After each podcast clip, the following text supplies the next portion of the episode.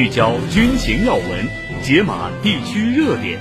立台海查实局，居前沿会观点。欢迎收听《台海点兵》。站在台海前沿，纵览国际军情，我是陈卫，欢迎收听《台海点兵》。首先进入今天的军文速递。军文速递。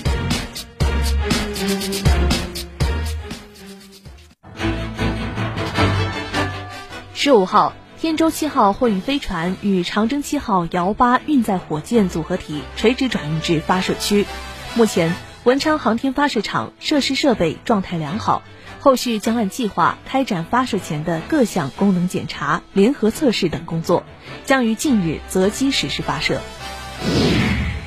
菲律宾军方负责人十五号声称，菲律宾计划开发南海岛礁，并购买更多船只和雷达。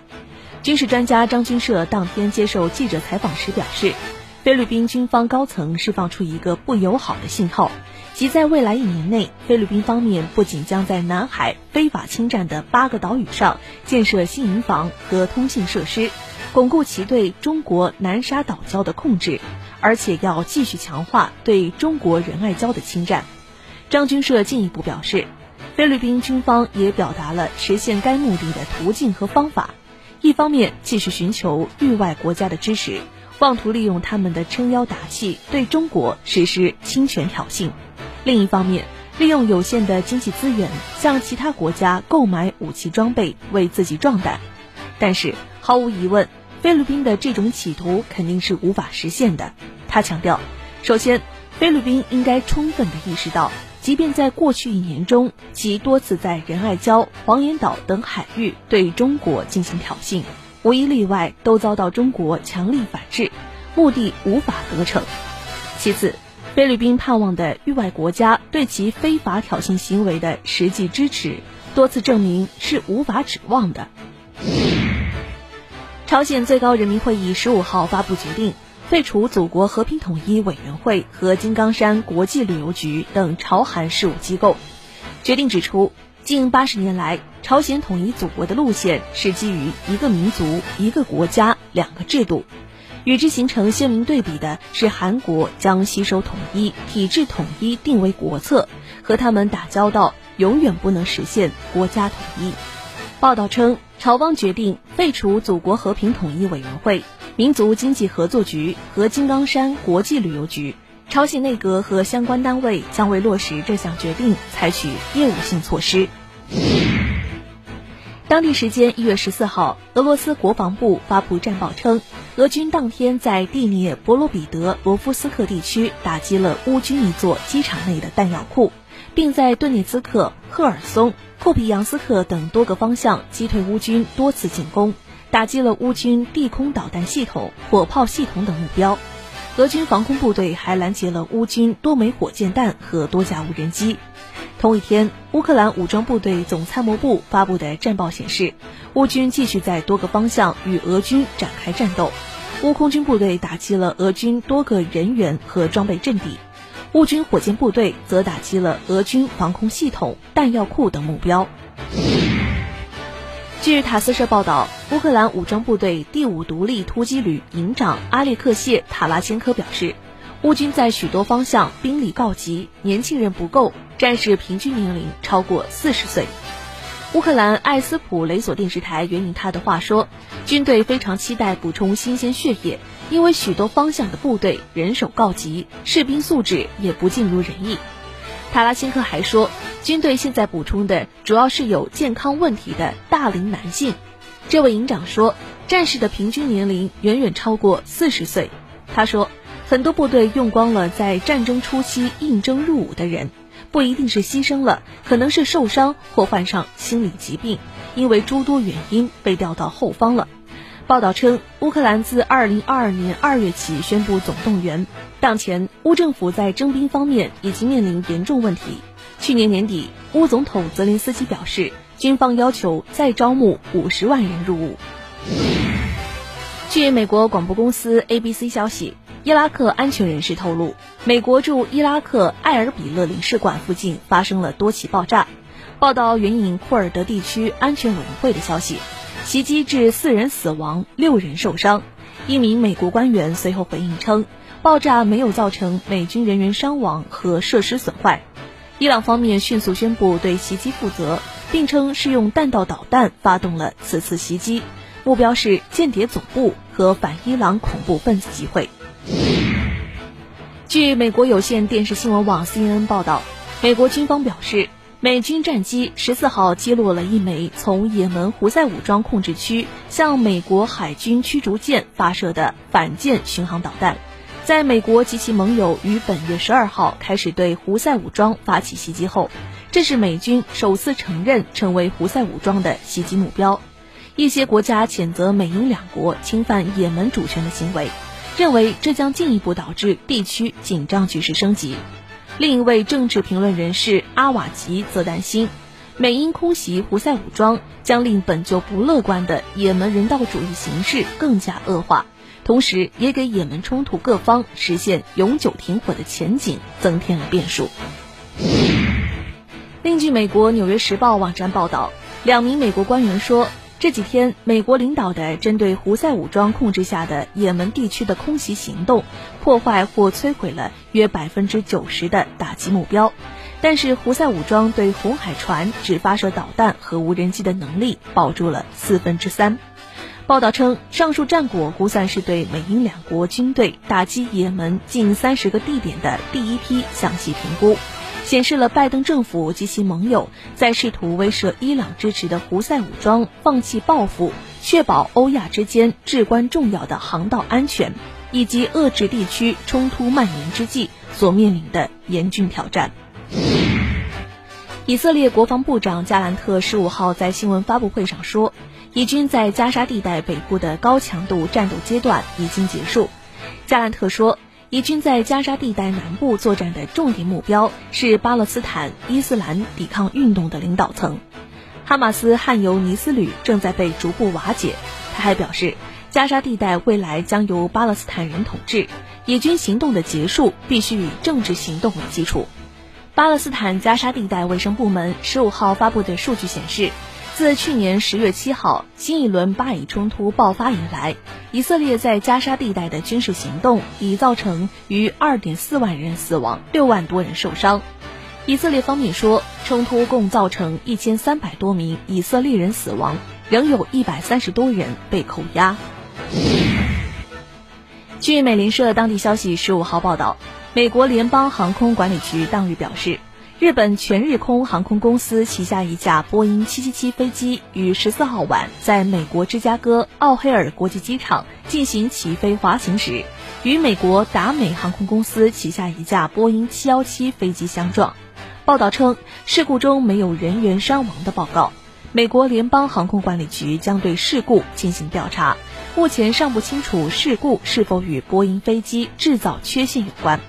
此前。美国飞机制造商波音公司因一系列的事故而遭到部分机型停飞及严格检查。吃的是大陆辣条，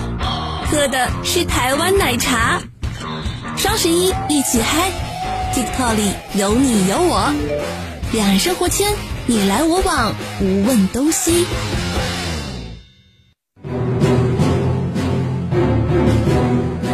聚焦军情要闻。解码地区热点，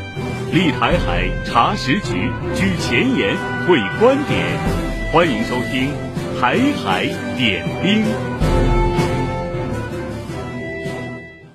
欢迎继续收听《台海点兵》。接下来，让我们一起来关注战区演训的情况。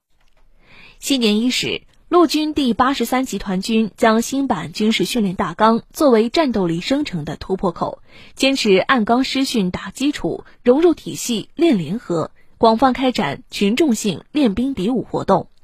在一场场专攻精练、集中训考中筑牢打胜仗的根基。豫北某训练场，陆军第八十三集团军党委机关带头参训，组训施训人员首先研学新大纲。所属各任务部队根据大纲设置场地科目，从将校军官到普通一兵，坚持按纲施训，全面扎实推进各兵种基础训练。让我们在新年度军事训练中，能够更好以新的军事训练大纲为依据，结合部队练兵备战实际，指导各专业严格依纲施训。同时，我们也要吃透大纲精髓，将训练场与战场对接，让今日的训练尖兵成为明日的圣战刀锋。根据新大纲要求，华山脚下，在某合成旅战术训练场上，前不久刚完成新大纲先学施教的班长张石勇带领全班人员对手榴弹投掷科目进行教学训练。手雷投掷这一看似简单的科目，在大纲中的训练方式。就从以往的立卧跪改变为甩抛塞等多种不同的方式，而这一变化更符合我们现在作战背景的需要，让我们在平时训练中更具有针对性。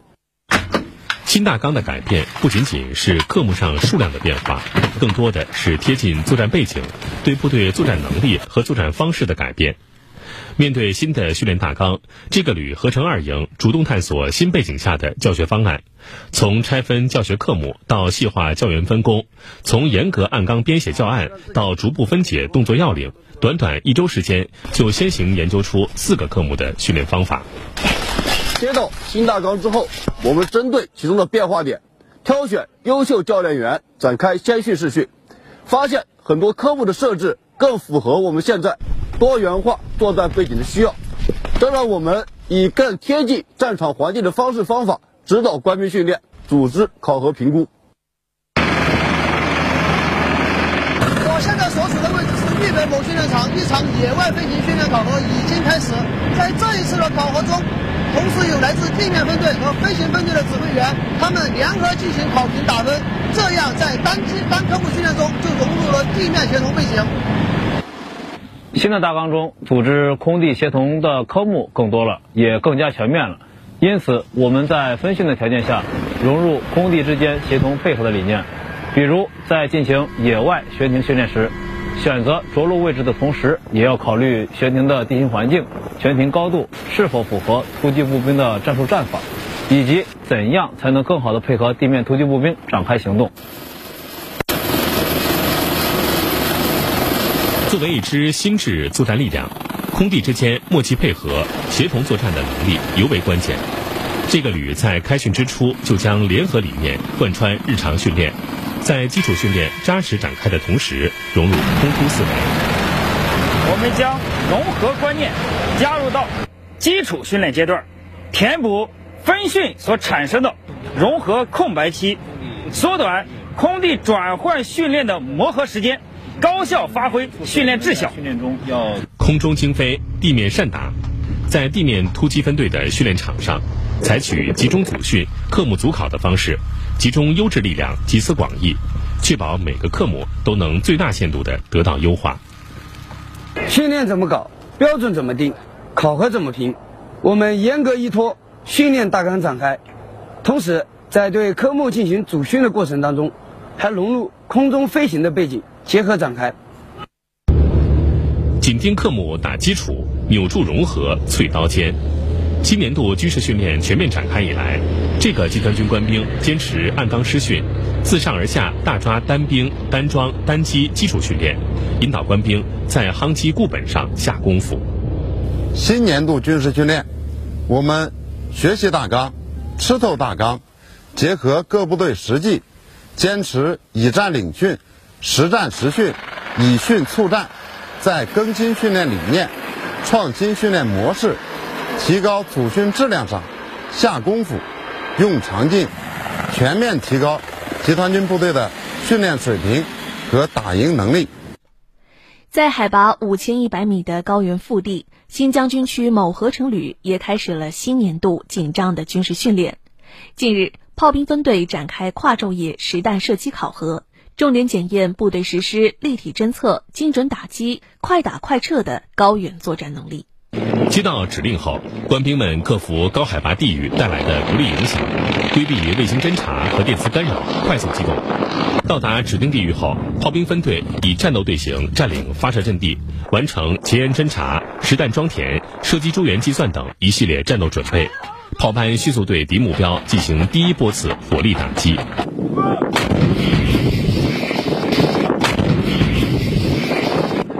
新兵张科峰是首次参加实弹射击，在战友们的配合下，分队精准命中目标。在射击前，我心里还是挺紧张的，好在平时训练扎实，打下了坚实的基础。当目标命中那一刻，所有紧张的情绪都消除了，自己也打出了好的成绩。刚刚完成首轮射击，指挥部通报阵地暴露，分队迅速向备份发射阵地机动转移。天色渐暗，夜间射击随即展开，部队快速锁定目标，调整诸元，成功摧毁目标。此次实弹射击考核，临机设定目标，射击难度大幅增加，对官兵的能力要求提出了更高标准。下一步，我们将通过多科目连贯实施。全过程考评打分等方式，进一步检验提升分队作战能力。军情观察。据台媒报道，台海军计划耗费近七亿元新台币执行所谓标准导弹可修建回修案，以升级台军现役舰艇装备的美制标准系列防空导弹。这项为期四年的军备维保案由台驻美军事代表团与美国在台协会签署，预计自二零二三年十二月十三号执行，至二零二七年底完成，总金额高达六亿九千四百二十九万元。台海军希望通过此项装备维保案，巩固标准系列导弹的妥善率，以增强其防空自卫能力。那么，花费巨资进行维保升级，台军军舰的防空能力就能得到提升吗？这背后又有怎样的利益关系？我们来听原国防大学副教授、江苏海院士官学院院长、海峡之声特约军事观察员袁周老师的分析。台海军的舰载标准系列防空导弹其实已经非常落后了，即使花费如此巨资进行维保升级，台军军舰的防空能力其实也难得提升。在台军现役军舰中，装备标准系列防空导弹的系基德级驱逐舰、济阳级和成功级护卫舰三型美制军舰，其中四艘基德级驱逐舰装备的是标准二型防空导弹。而济阳级和成功级则装备的是更加老旧的标准一型防空导弹。标准一型防空导弹是三十年前台湾自美国引进的装备，系上个世纪六十年代美国研发的第二代舰载防空导弹。在研制之初，该型导弹技术先进，极大地提升了美制战舰的远程防空能力。然而，时至今日，面对飞行速度更加快、突防能力更加强的现代反舰导弹。该型防空导弹只能是望弹兴叹了，根本无力为军舰提供强大的防空反导能力。在二零二零年利比亚内战中，土耳其部署在利比亚沿岸的佩里级护卫舰发射了一枚标准一型防空导弹，去拦截利比亚国民军的无人机，结果以失败告终。因此，美国标准导弹的生产商雷神公司早就停止了该款导弹的生产，并于三年前停止了全球后勤支援。现在，台军的济阳级和成功级护卫舰上的标准一型防空导弹，也只能由台中科院依靠其四处传来的老旧零件负责维护保养事宜了。问世于上个世纪八十年代的标准二型防空导弹，在当前也不能算一款先进的防空导弹了。只不过，由于生产的数量众多，不仅美国的盟友大量装备，连美军自己也没有能够完全将其淘汰，仍有不少美军舰艇上装备有此款防空导弹。因此，雷神公司仍然具备对其进行维修升级的能力。据此推测，台海军的这项导弹维保案应该针对的是基德级驱逐舰的标准二型防空导弹。然而，老态龙钟的基德舰上的标准二防空导弹有多大的升级价值，却值得商榷。台海军共装备有四艘基德级驱逐舰，都是上个世纪九十年代从美国购买的二手舰，时至今日已经服役四十多年，是典型的行将就木的古董级军舰。不仅舰体老旧不堪，舰载设备也大多落后于时代。既没有配备相控阵雷达，也没有装备垂发系统，防空导弹和反舰导弹都采用相对落后的发射架发射，和解放军海军数量众多的新锐战舰相比，存在着明显的时代差。这样的军舰，就算美国雷神公司能将其标准二防空导弹的性能升级到标准三的水平，老旧的舰载设备也无法为其发挥先进性能提供系统支持。而实际上，雷神公司最多也就是为台军的标准二进行一些修修补补的维护升级罢了，能用就已经不错了。至于能用到什么程度，他们根本不会过问。和美国的每一笔对台军售一样。这次美国为台军维保升级的标准系列防空导弹也是赚台没商量，把台湾再次当成了冤大头。美国政客们虽然口口声声表态要保台，但美国对台军售的武器却从来都不是美军使用的最先进装备。这实际上反映出美国在对台军售问题上只问利润不问性能的心态。老旧的装备卖给台湾。不仅装备本身利润相当可观，而且后续维修保养费用更加可观。就以标准系列防空导弹而言，如果美国将最新型的标准三出售给台湾，又怎么可能赚到这接近七亿的维保费用呢？而民进党当局为了能够得到美国保台的承诺，则心甘情愿地当这个冤大头，双手奉上了一笔又一笔的保护费。这也是民进党当局明知不管怎么样升级标准系列防空导弹，也提升不了台军多少战力，弯弓石拦射大雕，却还要和美国签订维保大单的真实原因。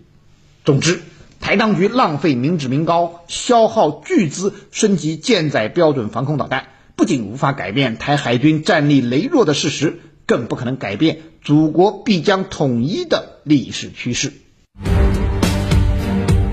军评前沿，汇聚中外军媒观点，集合各方专家言论。欢迎来到军评前沿。首先，一起来关注中评网发表的一篇评论。美专家称，台选举结果对区域全球安全构成挑战。美国的亚太安全问题专家金莱尔指出。坚称台湾已实现所谓独立的民进党领导人胜选，对区域和全球安全构成重大挑战。美国应当保证不寻求将台湾从中国无限期分离出去，放弃将台湾当作阻止中国的瓶子里的软木塞。金莱尔表示，不幸的是，主要由华盛顿推动的努力以提高台美关系的重要性，意味着美中关系仍然危险地接近军事冲突的边缘。近年来，这些有害的举措包括增加美国高层官员访台的数量，增加不符合台湾防御需求的武器销售，甚至向台湾部署一些美国军队，以及在邻近地区大幅增加军事演习。金莱尔指出，华盛顿应该帮助维护台海和平现状，保持战略上的模糊性，同时保证不寻求将台湾从中国无限期分离出去。金莱尔呼吁。华盛顿应该重申最初的一个中国政策，公开放弃在美国日益流行的把台湾当作中国海上扩张瓶子里的软木塞的想法。他说：“是时候停止在一个没有特别战略重要性的岛屿上梦游般的走向与另一个核大国的战争了。”时间是一座桥，连接过去未来。时间是一首歌。它的旋律永恒。时间是一面镜子，照着这头，也照着那头。在时间的长河里，看霁月晴空，海天澄澈，烟霞舒卷。海峡之声广播电台，与你一起砥砺前行，守望幸福。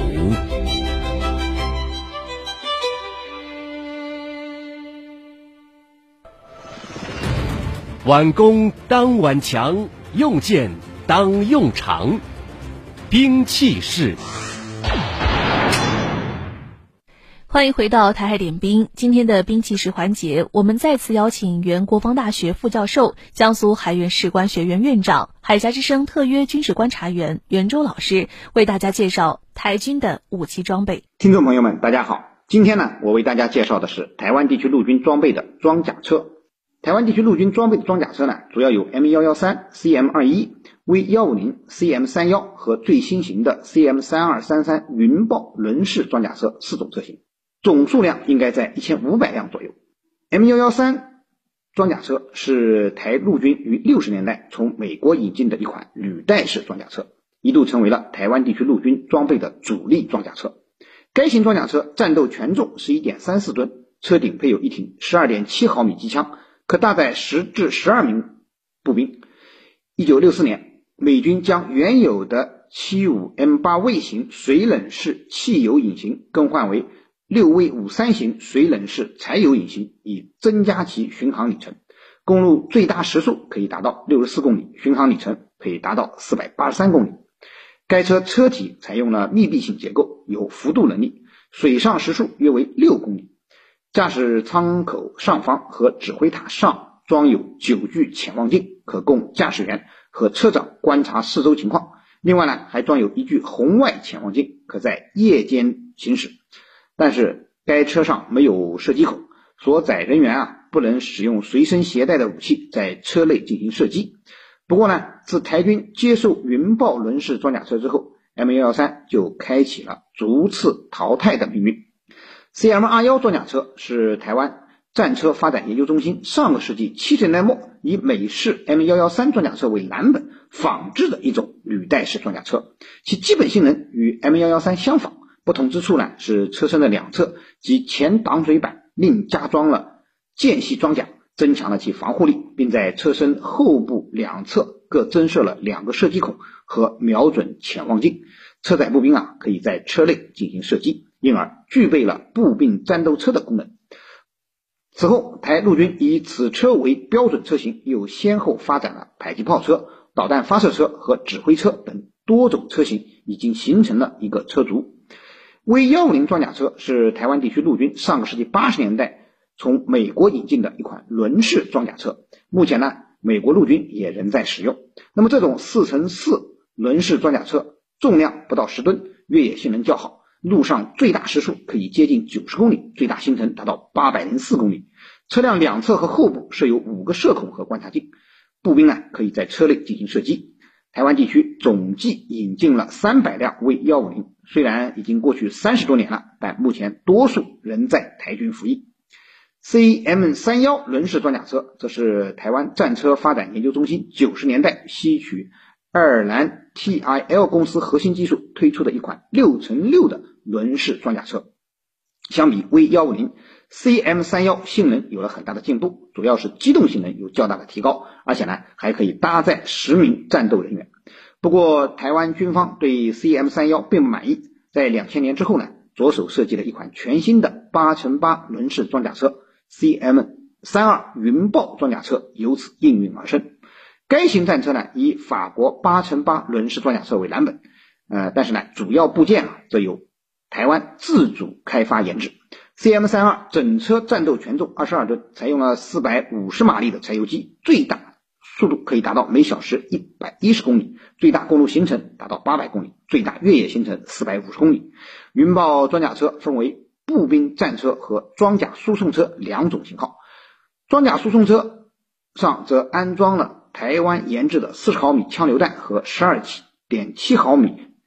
机枪遥控。钻塔武器系统可以搭载九到十一名战斗步兵，战车版的呢则装备了二十五毫米机关炮，甚至还可以装载 M 六八 A 一式一百零五毫米坦克炮，或者是八十二毫米、一百二十毫米迫击炮，可以搭载六名战斗步兵。由于性能指标比较优异，台湾当局呢对这款装甲车寄予了厚望，计划购买一千四百辆，以淘汰和替代岛内那些事故频出的老旧装甲车。不过呢。随着一次云豹装甲车接头转弯缓慢的视频被公开，暴露其转弯半径过大的缺陷，